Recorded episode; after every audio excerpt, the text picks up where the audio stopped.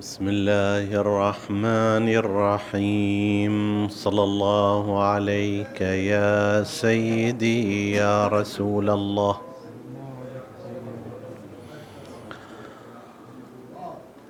صلى الله عليك وعلى ابن عمك امير المؤمنين وامام المتقين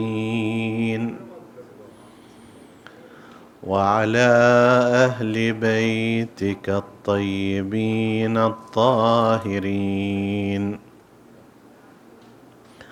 صلى الله عليك يا سيدي ويا مولاي يا أبا عبد الله الحسين. ما خاب من تمسك بكم وأمن من لجأ إليكم. يا ليتنا كنا معكم فنفوز فوزا عظيما. عطروا مجالسكم بذكر محمد وآل محمد.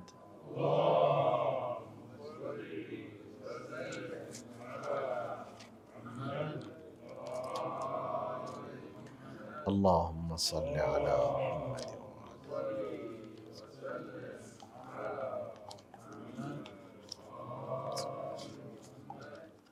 اللهم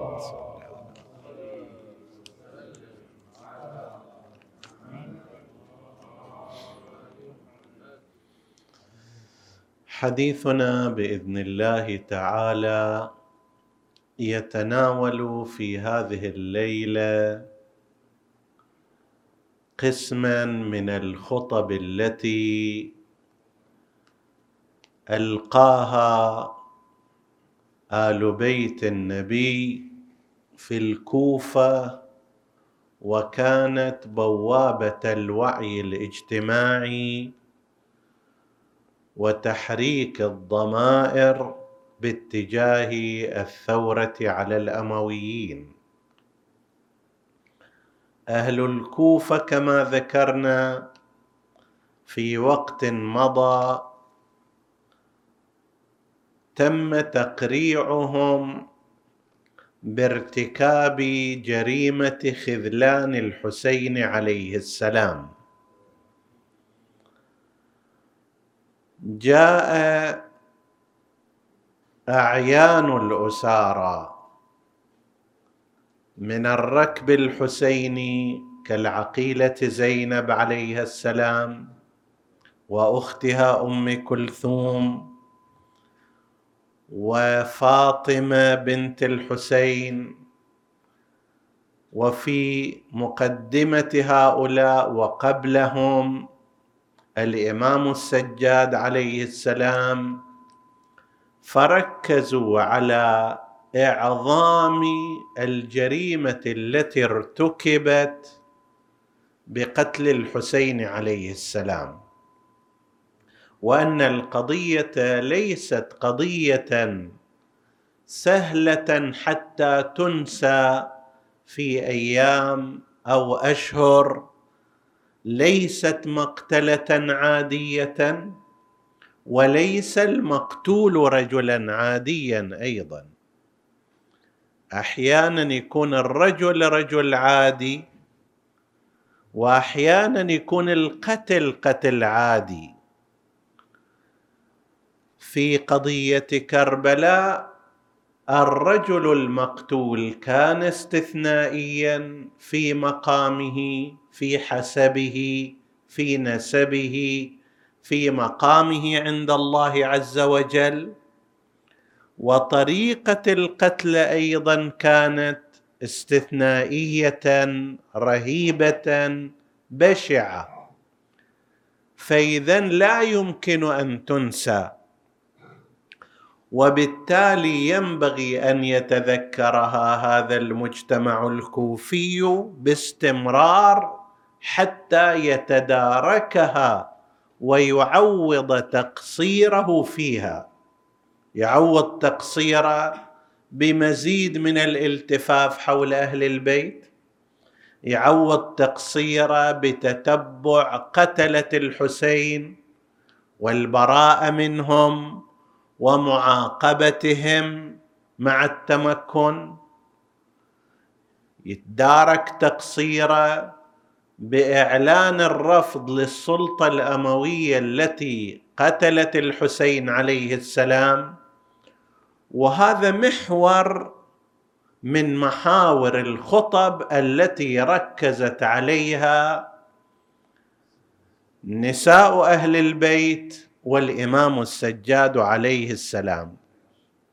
في ليلة مضت تعرضنا إلى جانب من ذكر خطبة العقيلة زينب عليها السلام في وسط الناس.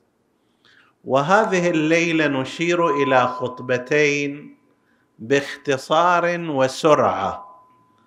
وإلا فإن كل خطبة من هذه الخطب تحتاج إلى أيام إلى شرح بلاغي فيها إلى شرح معنوي فيها إلى بيان الإشارات التي تحدثت الخطيبات فيها والإمام السجاد إلى أي شيء يشيرون. ولكن ما لا يدرك كله لا يترك جله بالمقدار الذي يتيسر ويتسع له من الوقت نشير إشارة سريعة. تعلمون أن خطاب الإنسان ترجمان عقله. وفي الحديث المعروف عن أمير المؤمنين عليه السلام تكلموا تعرفوا فإن المرء مخبوء تحت طي لسانه. وفي نقل آخر تحت لسانه. وقد أضاف بعضهم وإن كان يحتاج إلى تحقيق في نسبة هذا الكلام لأمير المؤمنين المرء مخبوء تحت طي لسانه لا تحت طي لسانه.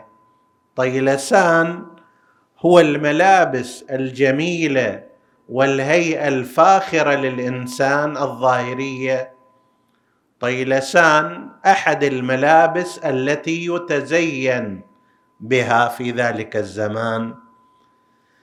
فكأنما هذا النص إن تم صحته لأمير المؤمنين هذه الفقرة الأخيرة لا تحت طي لسانه يريد أن يقول ترى الإنسان مو بمظهره وإنما بلسانه. لسانه أيضا تعبير عن داخله.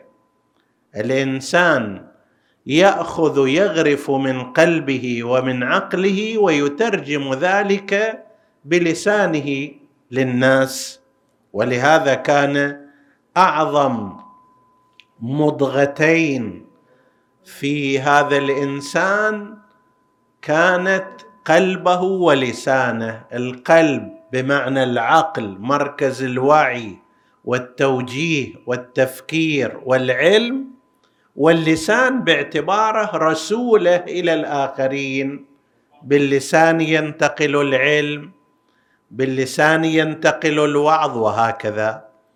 فإحنا لما نراجع مثل هذه الخطب نقرأ عقول من خطب. وقد يكون الأمر واضحا بالنسبة للمعصومين كالإمام السجاد عليه السلام لكن المثير للدهشه خطبة فاطمة بنت الحسين عليه السلام. فاطمة ليست معصومة. المعصومون عندنا أربعة عشر ليس هناك زيادة. نعم بقية أهل البيت فيهم من ارتقى درجات عاليات جدا وحظي بعلم كثير من رجال ونساء لكن لا يوجد لدينا سوى أربعة عشر معصوما لا يزيدون ولا ينقصون. فلما مثل فاطمة بنت الحسين تتكلم كلام أشبه بكلمات المعصومين يتعجب الإنسان لا سيما وأنها لم تكن طاعنة في السن.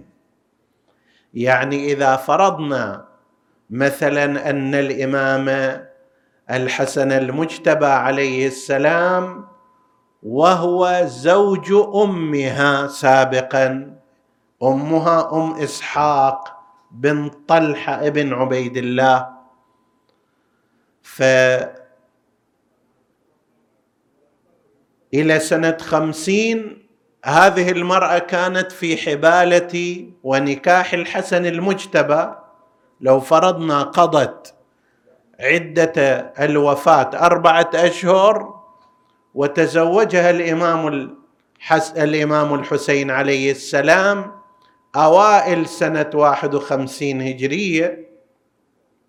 فإن هذه الفتاة فاطمة بنت الحسين عليهما السلام ما راح يكون عمرها أكثر من 11 سنة.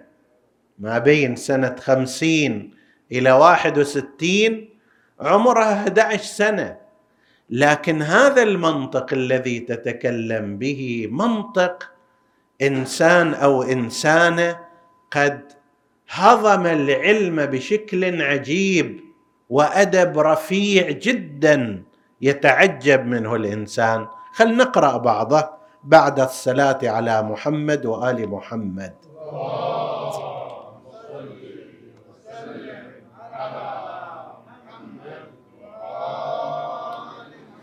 ذكر أكثر من مؤرخ أن أن فاطمة بنت الحسين عليه السلام خطبت هذه الخطبة أمام أهل الكوفة. طبعا الوقوف أمام الناس هو أيضا في حالة رهبة مو كل إنسان يقدر. فخطبت بهذه الكلمات الحمد لله عدد الرمل والحصى وزنه العرش إلى الثرى أحمده وأؤمن به وأتوكل عليه. وأشهد أن لا إله إلا الله وحده لا شريك له وأن محمدا لذكره صلوا عليه.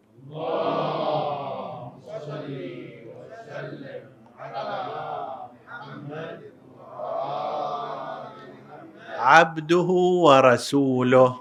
هذا افتتاح الخطبة بالحمد ثم بالشهادتين ثم شهادة ثالثة أضيف إلى ذلك وأن ولده ذبحوا بشط الفرات بغير ذحل ولا ترات. هذا مهم جدا أن نساء أهل البيت وأن الإمام زين العابدين وأن الإمام زين العابدين عليه السلام سجلوا بعض وقائع كربلاء وما جرى فيها في خطبهم حتى لا يجي بعدين مؤرخ وينكر ذلك كما حصل.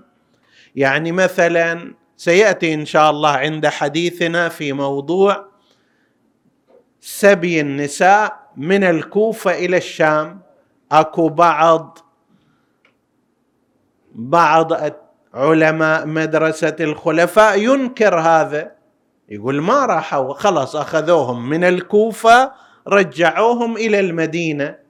لكن لما نجي نشوف أنه خطب زينب وخطب باقي النساء في الطريق وفي ديوان يزيد وفي الشام آنئذ بعد هذا الكلام لا يعبأ به. لما واحد يجي يقول أنه لم يحمل رأس الحسين عليه السلام في البلدان وهي راح نتعرض لها إن شاء الله. هذا بعد ما سجلته النساء في خطاباتهن. يكذب ذلك وهن شهود عيان.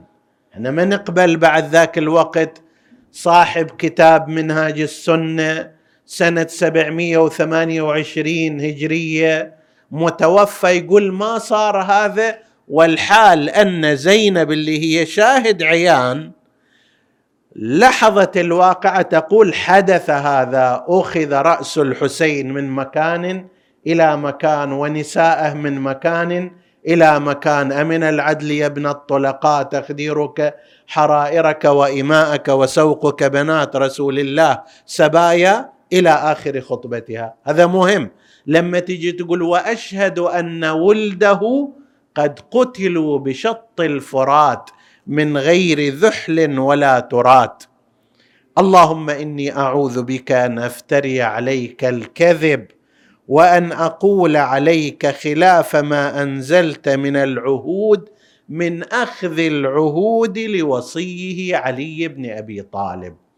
انانا تركز بعدما شهدت بالألوهية والعبادة لله وبالنبوة لرسول الله تؤكد على إمامة علي عليه السلام وأنه أخذ أخذت العهود على الخلائق بولايته وإمامته. وذكرت ما يرتبط بالإمام أمير المؤمنين عليه السلام فقالت المسلوب حقه.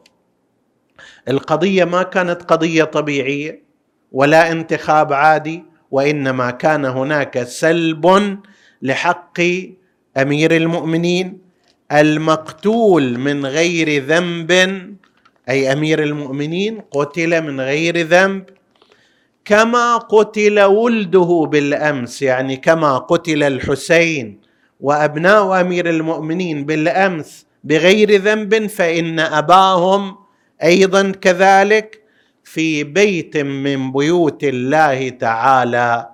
في مسجد الكوفة نفس المكان هذا قاعدة تذكر الناس مع أنها هي لم تشهد الحادثة.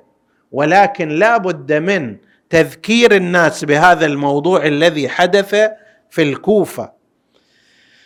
فيه معشر مسلمة بألسنتهم تعسا لرؤوسهم ما دفعت عنه ضيما في حياته ولا عند مماته. حتى قبضته يعني تخاطب الله عز وجل قبضته إليك محمودا نقيبه طيب العريكه معروف المناقب مشهور المذاهب لم تأخذه فيك لومة لائم ولا عذل عاذل. هديته هاي صفات أمير المؤمنين عليه السلام كل واحدة تحتاج لها إلى شرح وإلى تفصيل. هديته يا رب للإسلام صغيرا وحمدت مناقبه كبيرا ولم يزل ناصحا لك ولرسولك صلواتك عليه وآله حتى قبضته إليه. هذا كله إلى الآن مقدمة. بعد ذلك قالت أما بعد يا أهل الكوفة نفس نمط الخطاب الذي خاطبت به زينب أهل الكوفة يا أهل المكر والغدر والخيلاء فإن أهل بيت ابتلانا الله بكم وابتلاكم بنا فجعل بلاءنا حسنا وجعل علمه عندنا. هذا بعد درس عقائد في اختصاص أئمة أهل البيت عليهم السلام بالذكر الإلهي والعلم الإلهي والوحي الإلهي دون سائر الناس. أنتم تصوروا فد واحدة عمرها 11 سنة إلى الآن وهي قد قتل أبوها وقتل إخوتها وقتل أقاربها وجاية من سفر هذا السفر سفر عنيف ومجهد وتتكلم بهذا الكلام اللي هو أشبه بدرس عقائدي متميز فيه بيان صفات أهل البيت عليهم السلام فنحن عيبة علمه ووعاء فهمه وحكمته وحجته في الأرض لبلاده وعباده. أكرمنا الله بكرامته وفضلنا بنبيه محمد على كثير ممن خلق تفضيلا. هذا إحنا وهذا منزلة أهل البيت. أنتم شنو موقفكم؟ تقول فكذبتمونا. ورأيتم قتلنا حلالا وأموالنا نهبا كأننا أولاد ترك أو كابل من غير المسلمين. إلى ذاك الوقت ما كان تلك المناطق ما واصل إليها الإسلام فكانوا على غير ملة الإسلام. فتقول لهم كأننا من أولئك النفر الذين هم بعيدون عن الإسلام. تغزوهم تقتلوهم تنهبون أموالهم كما قتلتم جدنا بالأمس وسيوفكم تقطر من دمائنا أهل البيت لحقد متقدم قرت بذلك عيونكم. تقريع لهم توبيخ لهم وفرحت قلوبكم بما أصبتم في دمائنا. المهم تستمر على هذا الكلام إحنا ما نقدر نطول أكثر. ورانا خطبة زين العابدين عليه السلام. بعد ذلك تبدأ بتقريعهم باستشهاد باستشهادها ببعض ما قالوا لأن بعض من قالوا نحن قتلنا عليا وبني علي بسيوف هندية ورماح وسبينا نساءهم سبي ترك ونطحناهم فأي نطاح؟ تقول له بفيك أيها القائل الكفكث والإثلب. هذه الكلمة من الكلمات البليغة جدا اللي ما يعرفها إلا مثل ابن عباس يخاطب يزيد بن معاوية. الكفكث والإثلب كومة التراب والحجر الدقاق. تقول له هذه كلها بفمك أيها القائل أيها المتكلم بهذه الطريقة. افتخرت بقوم زكاهم الله. وطهرهم وأذهب عنهم الرجس فاكظم وقعي كما أقعى أبوك. وإنما لكل امرئ ما قدمت يداه حسدتمونا ويلكم على ما فضلنا الله به عليكم. فما ذنبنا إن جاش دهرا بحورنا وبحرك طام لا يواري الدعامصة يعني شنو الذنب إذا إحنا الله أفاض علينا من فضله بمقدار البحار والمحيطات؟ بينما أنت الفضل اللي عندك هو مقدار مي نزر حتى الدويبة الصغيرة لا يغطيها. شنو ذنبنا إحنا حتى تحسدنا إنما هو فضل الله يؤتيه من يشاء؟ واستمرت على هذا الكلام بهذا النمط. هذا واحد من النماذج اللي قرعت أهل الكوفة واللي شكلت بدايات الوعي حتى هؤلاء يتحركون بمجرد أن سليمان ابن صرد الخزاعي هتف بيال ثارات الحسين. كانت النفوس مهيئة. عندها شعور بالذنب عندها شعور بالإثم والخذلان.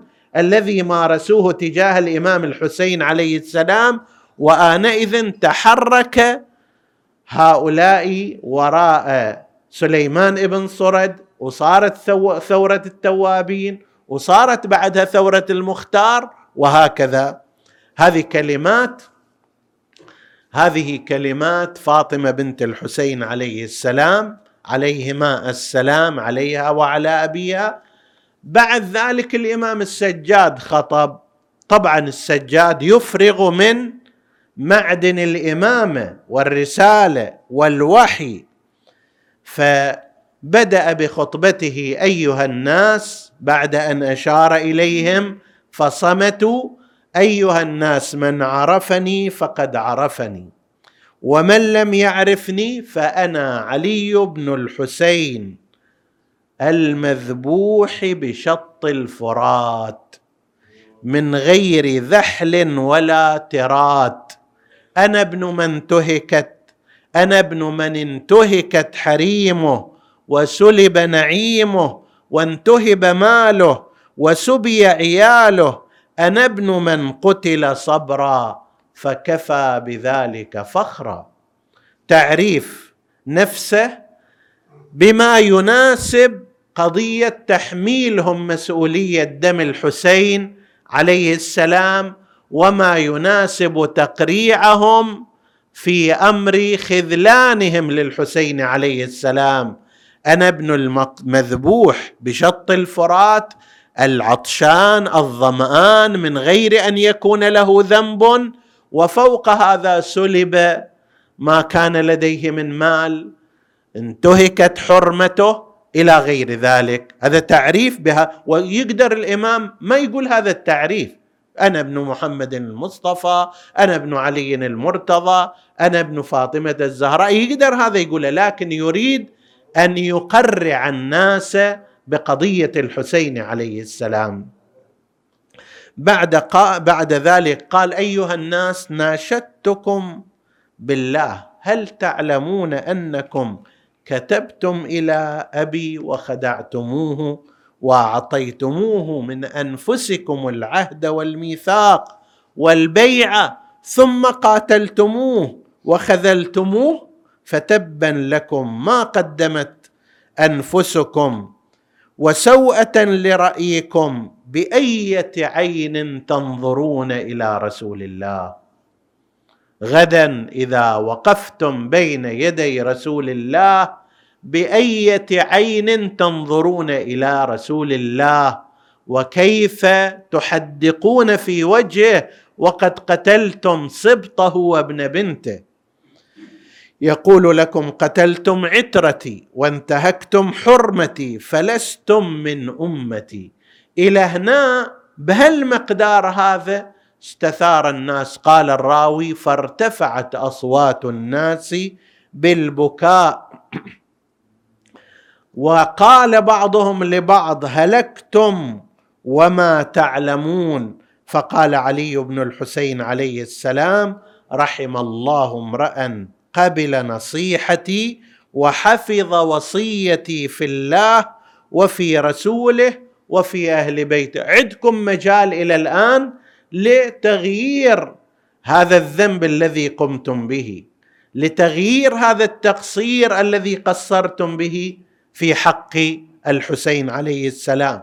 فقالوا بأجمعهم نحن كلنا يا ابن رسول الله سامعون مطيعون حافظون لذمامك غير زاهدين فيك ولا راغبين عنك فمرنا بأمرك رحمك الله فإنا حرب لحربك وسلم لسلمك لنأخذن ترتك وترتنا ممن ظلمك وظلمنا. فقال علي بن الحسين هيهات هيهات أيتها الغدرة المكرة حيل بينكم وبين شهوات أنفسكم. أنتم لا تستطيعون الآن أن تقفوا هذا الموقف. ليش؟ لأن شهوات الأنفس مسيطرة عليكم.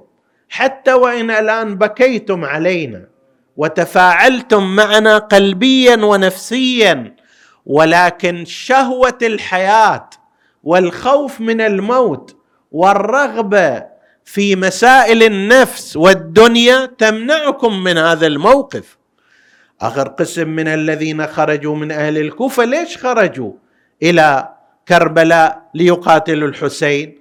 قسم منهم خرجوا من أجل زيادة عطاء مئة درهم زادها ابن زياد عليهم.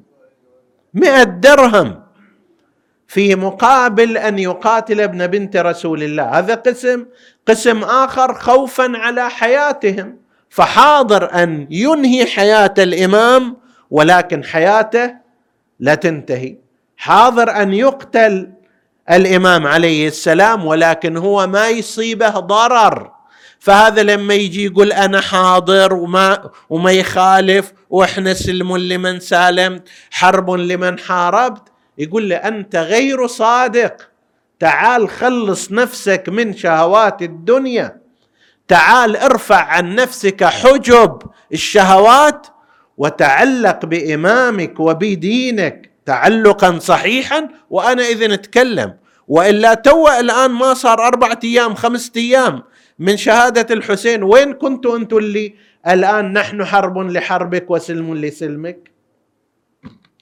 فقال عليه السلام أتريدون أن تأتوا إلي كما أتيتم إلى آبائي من قبل؟ كلا ورب الراقصات إلى منى. راقصات بمعنى الإبل التي مثل تقفز ذاهبة إلى منى إلى الحج. مو راقصات بالمعنى السلبي.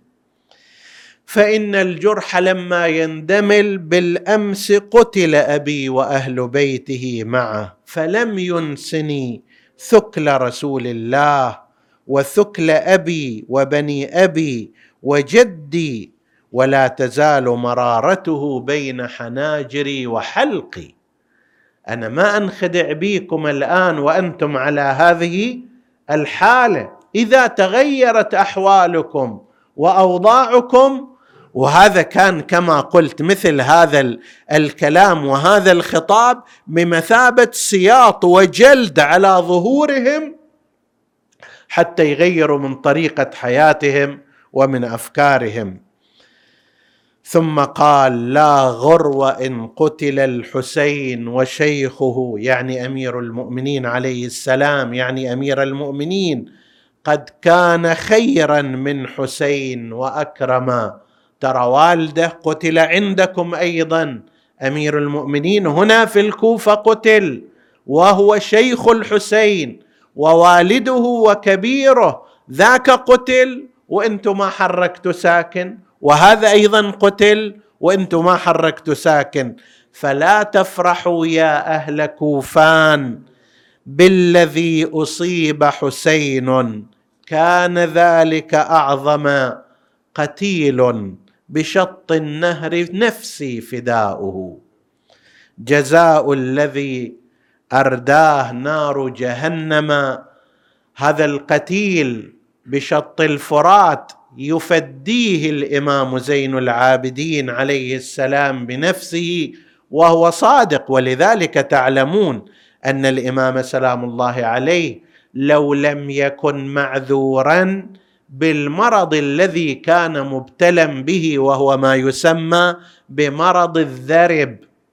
مرض الذرب هو أشبه بما يسمى الآن في عرف الأطباء بالجفاف أن الإنسان معدته لا تمسك شيئا من الطعام أصلا فكل ما يأكل لا ينتفع البدن من هذا الطعام ومثل هذا الإنسان عادة يكون ضعيف جدا ويخشى عليه من الموت.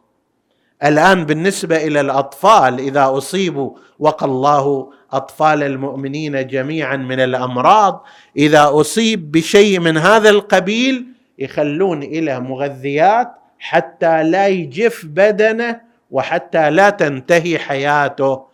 بالنسبة إلى الكبار ولا سيما في تلك الأزمنة ما كانت مثل هذه الوسائل الموجودة الآن. فإذا أصيب الإنسان بمثل هذا المرض الذرب الذي لا يمسك طعاما ولا ينتفع البدن من الطعام الداخل إليه يخشى عليه من الهلاك ومن الموت. هذا المرض اللي أصيب به الإمام زين العابدين عليه السلام بالرغم من أن بعض المؤرخين بعض الكتاب أيضا يقولون أن مرض الإمام عليه السلام كان بسبب جهاده وقتاله وأنه خرج مقاتل وأصيب بجراحات حتى ارتث. ارتث يعني كانت الجراحات كبيرة جدا بحيث أعاقته عن الاستمرار. لكن هذا الرأي لا تعضده الشواهد التاريخية وإنما تعضد الشاهد الشواهد التاريخية. والروايات عن المعصومين أن الإمام زين العابدين عليه السلام كان مريضا قبل الواقعة بمرض يكون ذلك المرض عذرا له عن القتال. وإلا لو كان غير معذور عن القتال. حتى لو انجرح لازم يستمر في القتال إلى أن يستشهد. كما استشهد علي الأكبر والقاسم والعباس ذولاك أيضا راحوا وقاتلوا وجرحوا جروح كثيرة. دفاع عن الإمام المعصوم هذا لازم. فكان لأجل الحفاظ على امتداد نسل الإمامة والنبوة أن يكون الإمام السجاد معذورا من الناحية الشرعية حتى لا يكون مكلفا بالقتال إلى آخر نفس عنده وبالتالي يقتل ضمن الظروف الاعتيادية وإذا قتل انقطع نسل النبوة والإمامة والامتداد المطلوب في الأمة. هنا أشير إلى جهتين أيضا في بعض ما يرتبط بالإمام زين العابدين عليه السلام وقد ذكرهما مؤرخون وهم واهمون ومشتبهون وبعضهم ربما متعمد للخطأ. واحدة من الأفكار وهي موجودة في بعض الكتب التي تتناقل وهي خاطئة بلا ريب أن الإمام السجاد كما زعم بعض المؤرخين قال إن الإمام السجاد أخذه أحد الكوفيين من كربلاء وأخفاه عنده وجابه إياه إلى الكوفة فلما سمع ابن زياد أنه من جاء بعلي بن الحسين أعطينا له ثلاثمائة درهم جاب الإمام السجاد وكان قد أخفاه عنده جابه وسلم بيد ابن زياد. هذه الفكرة التي نقلها بعض المؤرخين من مدرسة الخلفاء كاذبة بلا ريب. فإن الإمام السجاد عليه السلام لم يفارق أهل بيته ونساء أبيه وأخواته لم يفارقهن إلا في فترة اللي رجع فيها إلى كربلاء لدفن والده الحسين. وإلا من يوم اللي استشهد الإمام الحسين كان معهن إلى الكوفة. وأيضا طبعا هنا في جهة اهانه يعني لما يجي يقول لك كأنما اللي يجيب الإمام السجاد يعطون إلى 300 درهم. شنو قيمة 300 درهم؟ فيها جانب توهين. هذا المؤرخ لما يجي يريد يكذب كذبة وفيها أيضا إهانة للإمام عليه السلام. ومثل ذلك ما ذكره مؤرخ آخر أسوأ منه عندما قال إن ابن زياد أراد ان أراد أن يقتل علي بن الحسين عليه السلام فقال له بعض الحاضرين إنه غلام صغير ما ينقتل الغلام الصغير؟ فأمر بأن يكشف عنه يعني يشوف هل هو بالغ أو لا هل أنبت أو لا. هذه أيضا كلمات باطلة ولا أساس لها ولا صحة لها. ليش؟ لأن أقل ما قيل في عمر الإمام زين العابدين عليه السلام في ذاك الوقت هو أنه كان من أبناء عشرين سنة. البعض يقول أربعة وعشرين البعض يقول ستة وعشرين. كان متزوجا كان عنده أولاد. الإمام الباقر عليه السلام كان من أولاده وكان في كربلاء. فأبو العشرين بعد ما حد يشك فيه في أنه هل صار بالغا أو ليس ببالغ لكنه أيضا هذا من التشويش وتشويه التاريخ. الإمام السجاد عليه السلام لم يفارق نساء أبي وبل مستوى يتكلم كيف أنه مأسور واحد خش في مكان من هالكلام هذا. نعم فترة بسيطة هي التي جاء فيها الإمام زين العابدين عليه السلام كما عليه الرأي المشهور عند الإمامية لدفن والده الحسين عليه السلام بعد ثلاثة أيام من تركه على الرمضاء. جاء بأبي وأمي. طبعا نحن نعتقد أن الأمر أمر غيبي مع أن مع أن القضية من الناحية الطبيعية ممكنة لأنه بين الكوفة وبين كربلاء حوالي أربع ساعات خمس ساعات بسير النياق ليس أكثر من هذا ثمانين كيلو متر طيب فمن الناحية الطبيعية ممكن لكننا نحن نعتقد أن الأمر كان امرا غيبيا وأنه لم يكن الأمر يستدعي أن يغيب الإمام مثلا نهار كامل رايح وراجع ويغيب عن نساء أبيه وعن ركب السبايا وهو المسؤول عنهم فجاء سلام الله عليه من الكوفة بقدرة الله عز وجل.